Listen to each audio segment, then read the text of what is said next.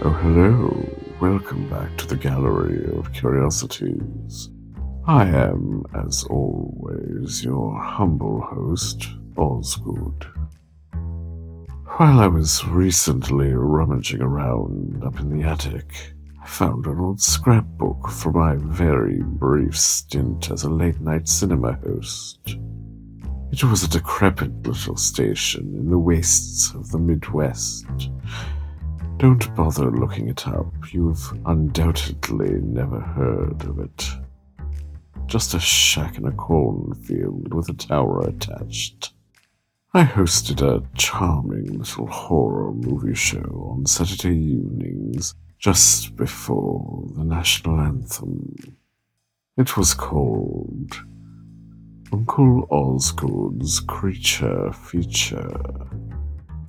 We showed all of the black and white classics, such as The Bride of Frankenstein, The Bad Seed, Night of the Living Dead, Day of the Triffids. I am of the opinion that cinema never quite recovered from its transition into color. Despite that, we did show a few in lurid technicolor. Blood Feast, for instance. The Curse of the Werewolf. King Kong versus Godzilla. And a personal favorite of mine, The Valley of Gwangi. Hmm. Cowboys dinosaurs. Which brings me to this evening's story, which comes to us by way of Davide Mana. Trained as a paleontologist and a geologist, Mr. Mana is currently paying his bills as a fiction writer, game designer, and translator. Activities well suited to an insomniac like him. Based in the wild hills of southern Piedmont, Italy, he is the only teetotaler in a village renowned for its wine production. When not writing, he cooks, takes photographs, and writes on his blog, Karavansara. It'll be read for us this evening by Mr. Steve Sutherland. Here is Tyrannosaurus Tex by Davide Mana.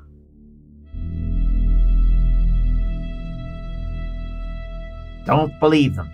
Don't believe any single one of them. The bone sharps and the professors, the diggers and the paleontologers, big lard ass Marsh and his mate Cope. His second name was Drinker, for goodness sakes. Who'd trust a guy with such a name on himself? They're liars, liars, each and every one of them. They come and tell you a time there was when big lizards ruled the earth and then died by the thousands, millions of years back, way before the good God started jotting down notes for his book of Genesis. Big and slow, yeah, and stupid, those lizards were, they'll tell you, and had a second brain in their rump, and they died because their time was up and their life force exhausted, and evolution was coming.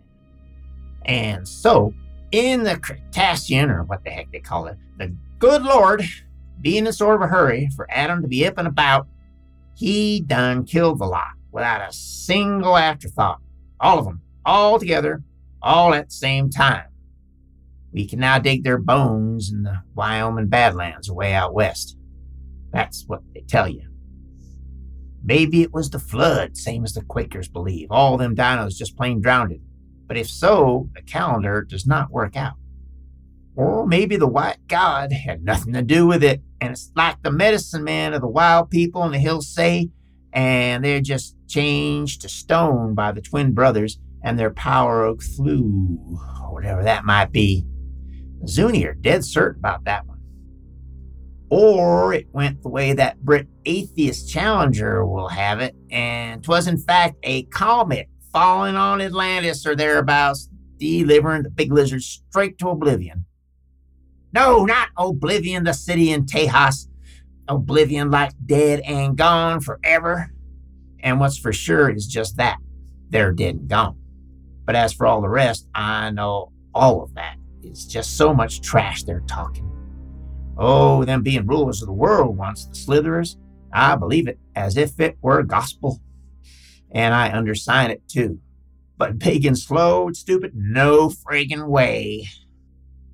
As for the matter of them having a spare brain up their ass, I will offer no comment. But as far as the comet and the flood and the wild man's big, mighty Thlu and his thunderbolts are concerned, I say, kids, think again. Because in spite of all the stuffed shirts in Harvard and Chicago and Konigsberg, the medicine men on the hills, the books and articles, and all the rest of the stories, the age of reptiles ended in the 29th of October, 1879, when the last of the cursed beasts died in Moderation, Arizona Territory, shot in the forehead with a 44 bullet in a regular duel. Yes, sir, I should know. I was there.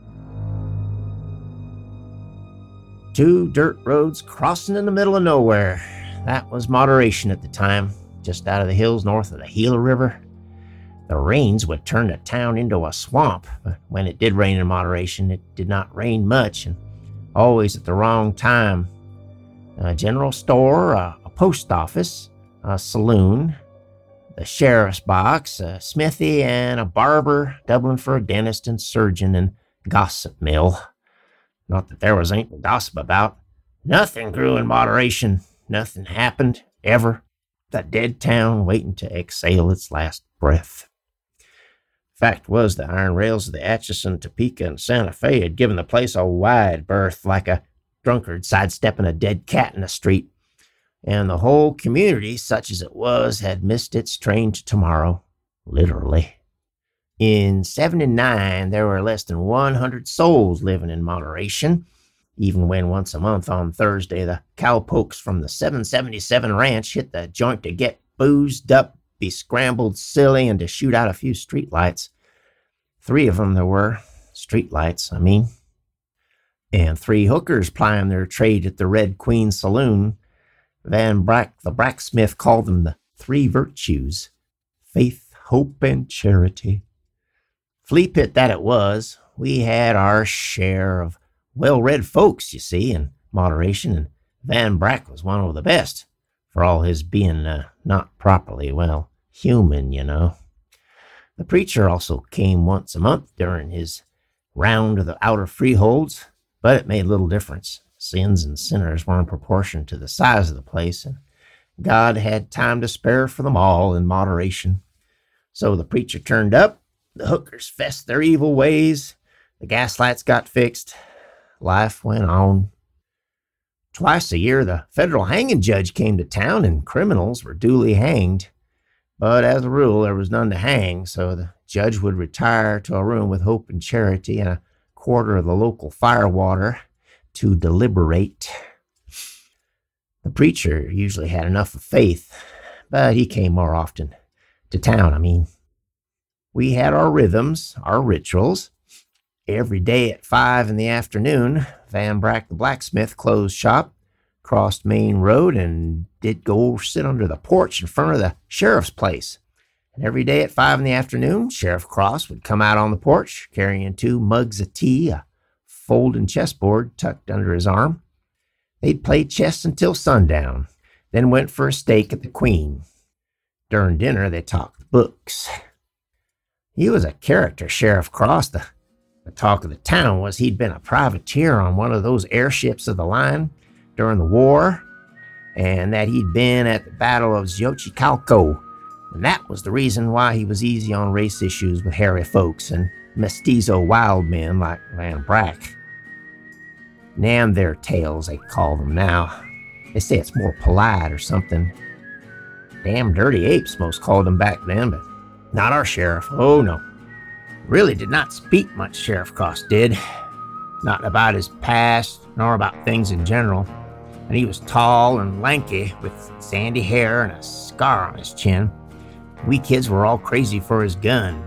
He packed a black gunmetal Remington 44 Flyboy, like from the Air Service, almost blue in full light with its ridiculous small grip of polished redwood the ring to type the shoulder strap and the long barrel with its wing shaped extractor, which made it look even more slender. He carried it on his right hip in reverse fashion, like did gunslingers and the dimes and federal army officers, too. That gun was to us kids like a thing coming from the future, just like the hand crank phonograph on the upper deck of the Red Queen which they put out on the balcony on Saturdays while the hookers fanned themselves with perfume, silk, and feathers fans called with the embarrassing names the God fearing citizens walking on the street below. It was hard to remember that, slender and gracious as it was, and as future worthy as it seemed, that black gunmetal thing was still just a machine made to plant a lead ball two inches deep in a three inches thick plank at 20 paces. But Cross had never used it ever since he made it to sheriff in moderation, or like an ornament, some said. When the cowpokes from the 777 went over the top, and this happened somewhat often, and they threw a few chairs through a few windows and badly handled a woman or started gearing up to set a furry mestizo ape man afire, the sheriff would cross the street carrying a five cents axe handle he had bought it at Mr. Warman's on the day they gave him his tin star. And using that simple tool, he'd go and clear any matter that needed clearing. He was quiet, the hookers at the Red Queen said when they spoke about it in whispers by the corsets counter at Warman's store, and precise, they said, quite like a dancer. The word about was he had learned that sort of tricks, moving lightly and handling a stick from the wild ape men in Lemuria when he was a wingman on a wing clipper as a kid. A load of rubbish, like. I think Cross was just one of those guys that are real good at hurting people. The minimum required, but with extreme skill, and only when needed and without any pleasure. Which I think is why, on the grip of his Remington, he never even rested his hand and he denied us kids when we asked him to see the gun or hold it or see him shooting at tin cans, coins, stray cats. This ain't a toy, kids, he would say, and serious like, and we'd just scuttle away. Anyways, the troubles that led to the extinction of the great lizards began about 5:15 on an autumn afternoon. Dry under clouds running through the sky, just as Cross started studying the board after Tara Brack's Queen opening, Cross played the black. The scaly guy entered town with the sun at his back and two pards in tow, and it was quite clear from the start he was trouble coming. Most recognized him from wanted sheets. I guess nobody would be able to spell his real name, but he called himself Tyrannosaurus Tex, and he was a notorious desperado, wanted and feared on both sides of the border. In Tejas, he came with a substantial reward on his long spiked head, and they called him Dingus over there, probably because of the fistfuls of sharp teeth he showed every time he breathed. His record was more than respectable. As a youngin' south of Houston, he had set a couple of farms afire, mutilated some cows, and finally shot a marshal in Yuma. After that, he disappeared for a few years in the New Aztlan Hills. There he gathered a bunch of Comancheros, crazed mestizos, and other scum, and they terrorized the Cacique farms and villages, setting fire to the cocoa and cotton fields south of the Rio Grande, and more generally raising a royal stink. Then the T Tex gang came back north, where it was soon clear that nothing short of Uncle Sam's army could put some salt on the guy's tail, and therefore local sheriffs granted him a certain amount of free hand. Pair of stolen horses and some stable turned to smoke and ashes a better alternative than direct confrontation and the widespread devastation that would come with it. And now, here he was coming down the main, arrogant like, his long, thin tail swinging left and right, and a sick, evil light in its slanted yellow eyes, unblinking. He wore a black sombrero with a band of silver and lapis lazuli, the Tejas way, his emerald green feathers escaping in clumps from underneath, and a leather Navajo sleeveless vest, also black, setting off the red and blue designs of his scales.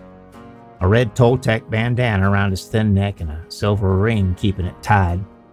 On his belt, the silver buckle, a large portrait of Quetzalcoatl, hung two Colt 45s with mother of pearl finishing, worn cross grip style, mirror shiny and evil looking. Emerald and rust feathers hung from his forearms and covered his powerful legs. Silver thimbles encased the talons on his feet and his long, sharp, dominant male spurs. T-Tex came to moderation and the main was empty in no time. The horrors on the balcony of the Red Queen retired in good order when the reptile eyed them lascivious like.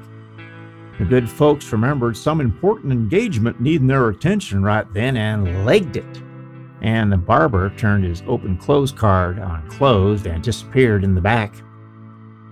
In the general store, old Warman placed a gentle hand on my shoulder and pulled me back from the front window, then lowered the blinds fast. Only Cross and Van Brack remained, sitting under the porch, and there was the killer lizard with his two pistoleros. A red man with the dazed look and the square haircut of the Anasazi and a hairy mestizo somewhat worse for wear with a dirty poncho and wolf eyes gleaming in the shadow of his Union gunner cap. Both renegades carried rifles in plain sight, and the Anasazi had an obsidian tomahawk tucked in his belt, three evil feathers decorating it, most likely stolen from a dead body somewhere. T-Tex stopped square in front of the sheriff's, and thin, short arms akimbo looked around deliberate and slow.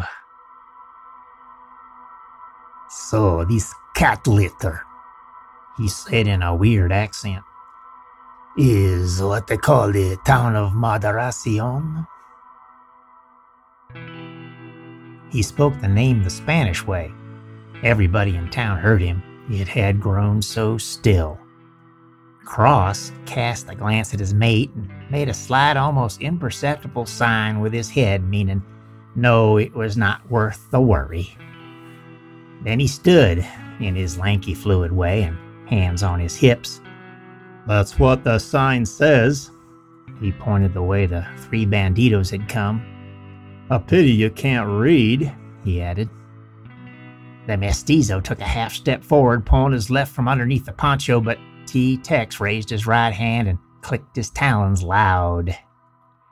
He had only three fingers and a thumb, and on the thumb he wore a ring just above the base of the black, sharp talon. The mestizo stopped in his tracks, but kept giving Cross the evil eye. ¿Quieres que lo mato? he spat. T-Tex flickered his thin, long tongue through his thin lips. By my side, Mr. Warman passed a hand over his bald pate. Oh, Lord, he whispered. The lizard kept staring at the sheriff for some long seconds, then turned to the Anasazi. We found a witty one, eh, Cholo? The hillman nodded and laughed, a screechy high sound that echoed up and down the empty road. You're fun, monkey boy, whispered the reptile, that tusks showing eyes on Cross's hands, which the sheriff kept as far from his gun as possible. They stared at each other for a long moment, reptile and mammalian. You smooth skinned apes, I could listen to your chatter for hours on end, said the reptile then.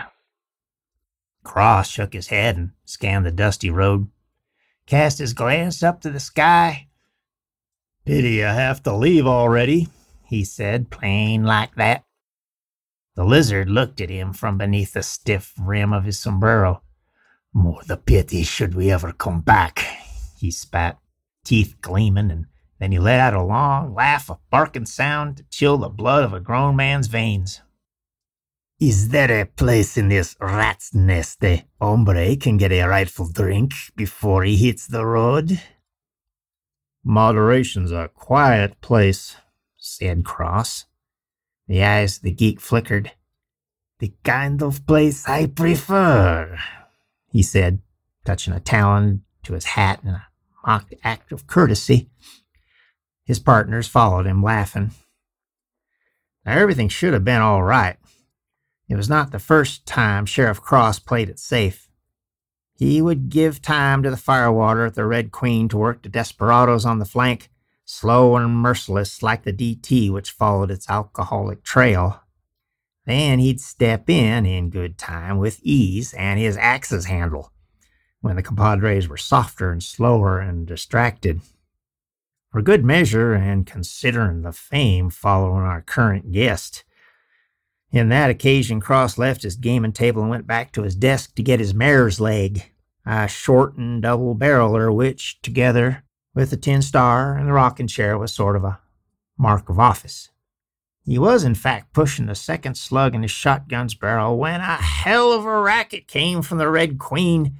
Bangs, shouts, broken glass, screams. We later learned it had gone this way. Tyrannosaurus Tex and his two cutthroats entered the Red Queen like they owned the place, the town and the territory, too. Dwight on the piano watched them over his shoulder and then extracted some uncertain note from his instrument. A couple of the regulars went back concentrating on their cards, and while two cowhands from the 777 at the bar moved out of the way, for once, the girls up in the balcony refrained from laughing and shouting obscene endearments to the newcomers. The reptile was not so tall, his chin barely reaching the top of the bar, but Terry the bartender was fast to put three glasses in front of those vertical slitted eyes and fill them with his amber liquor. T Tex drummed his bejeweled talons on the bar, had Terry leave the bottle, and then picked delicately the glass between two sharp nails and downed his glass by throwing his massive head back a single gulp. The Anasazi and the Mestizo, rifles resting in front of them, did the same, then poured themselves some more. The atmosphere was cool, and Dwight had started a happy tune, and T. Tex had left the bar to go and spy the cards of the players. In the meantime, the Anasazi picked a snuff box from his belt and from inside it he pulled a white pill which he swallowed with an obscene shiver and a grin. Then he pushed it towards the half breed who was pouring himself a second dose of firewater. That was it. The snuff box. Because Terry the barman, you see, recognized it from its silver top. 'Twas his father's own silver snuff box, which his brother had got as part of his inheritance, and his brother would never have left it and he managed the Nuestra Senora de las Rosas trading post in New Aztlan, which he later discovered had been raided by T Tex and his posse a fortnight before. And so Terry did some maths and pulled his shotgun from under the bar and let the Anasazi get a full measure of buckshot straight in the face, not wasting any time in discourse. Then he turned the weapon on the half blood, who was already holding his Winchester at the ready, but a bullet from T Tex's left hand Colt left Terry cold on the shiny surface of the bar. The shock of the impact still gave him momentum enough to pull the trigger, peppering the mestizo's chest and face, just as T Tex's second shot, fired from his right hand Colt, caught Dwight in the back of the skull, forever silencing his piano. Because T Tex was like that. When he started pulling the trigger, he had some difficulties stopping. He would just stand with his short, silly arms wide, turning like a spinning top, and firing away at leisure, eyes ablaze until his irons started clicking instead of barking. Who knows? Maybe that was the second brain in his butt getting him going like that.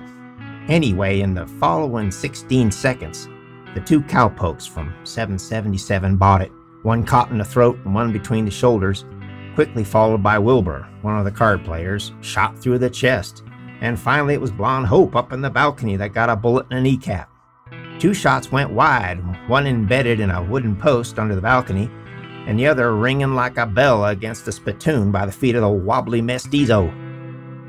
Less than 60 seconds since T Tex had laid his glass on the bar, and the Red Queen's was a butcher shop. The, the air filled with the smell of gunpowder, six dead and two wounded, and four bullets still to go, and twin revolvers in T Tex's small hands. Still holding his rifle and blinded by the blood from the wounds in his face, the half blood staggered out where he got both barrels of Sheriff Cross's sawed off and slammed on the dirt, dead like a cartload of stones. The reptile was close behind and slithered out of the saloon like the friggin' lizard he was, rolled into the main street, both guns ready and jaws open, in the full toothed grin that since the dawn of time had lit the face of his folks as they got ready to munch on a mammal. Cross held the spent mare's leg, and the street was so empty. Time kind of slowed down. Cross let the useless weapon drop keeping his eyes on the lizard, and the gun hit the dirt with a thud we all got like a peal of thunder. Something like 15 steps away, T Tex laughed. Excited by the alcohol, the smell of blood and gunpowder, his eyes two thin black slits and yellow feverish irises, he whirled his guns around his forefingers in two silver arcs and then reholstered them. Let's see how fast you are, monkey boy, he said. Time stood still. The whole of moderation held its breath while the lizard stared at the human. Little taloned hands opened and closed once. He grinned. Then Cross killed him. A single shot right between the eyes. Slam! No hesitation, no useless moves. The sheriff just pulled his Remington out and shot the renegade dinosaur in the head, killing him dead for good. He was damn good at hurting people, Sheriff Cross was. But as I said, I don't think he liked it. To this day, I'm sure he never saw it coming, the bullet with his name on it. Tyrannosaurus Tex froze, standing on his thin, muscular legs, feathers in his head ruffled by the same wind that was carrying his sombrero away, rolling along the main road behind him. The entry hole was a big black smoking pit in his narrow forehead, above the wide nostrils. No exit wound. The bullet probably ricocheted inside his skull for a few seconds. Not that he could care anymore. The lizard's eyes lost their light, but still he had the instinct of pulling his right hand Colt and shoot, death contracting his talon on the trigger. Two shots in the sky, then a click, then another. Again, maybe it was his ass brain. Then his body was shaken by a long shiver and he finally crumpled on the ground like a heap of dirty clothes. Cross remained there staring at it, speechless, gun still naked, for two or three long, lonely minutes, while everybody found their courage and came out on the street, out from the holes where they had been hiding, from houses and shops, in a weird funeral parade going nowhere. Sheriff Cross left Moderation the following morning, nobody the wiser about his destination. Gone to Frisco, some said, or back to the airships. Van Brack lost his chess opponent, but he later admitted the sheriff sucked as a chess player. Nothing to say about his handling of the gun, of course, but at chess he sucked. With the reward money, when it came, they put the Red Queen back in working order. A new piano player was hired and a mechanical knee joint was arranged for Hope. And from that moment to the day she retired, the blonde became quite sought after by a selected clientele with strange and unusual sophisticated tastes. Some came especially by stagecoach. There's sure a lot of weirdos in the world. The lizard's posse dispersed as soon as the voice was out that T Tex was lying in a cold grave most of those ended up with guts eaten up by cheap aguardiente in some flea pit south of the border or, or sacrificed to some Toltec justice god. And good riddance. We buried him, T-Tex, on Boot Hill with a stone quickly done, reading Tyrannosaurus Rex, murderous reptile and renegade, shot dead as he deserved, October 29, 1879. We found out only later he was the last one of his species, or genus, or whatever. Pity we did not take photographs of the body, like they did with the Dalton brothers down in Coffeyville, Kansas. But at that point, it was a bit late to feel sorry, wasn't it?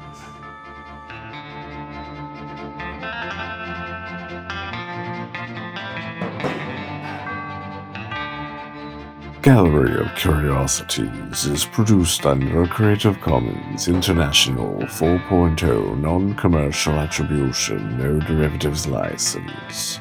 Don't sell it, change it, or make a transcript. If you like the show, write us a review. It would warm my black and shriveled heart. Our theme song is Ashes, Ashes by Deus Ex Vapore Machina. This episode was produced in February of 2018.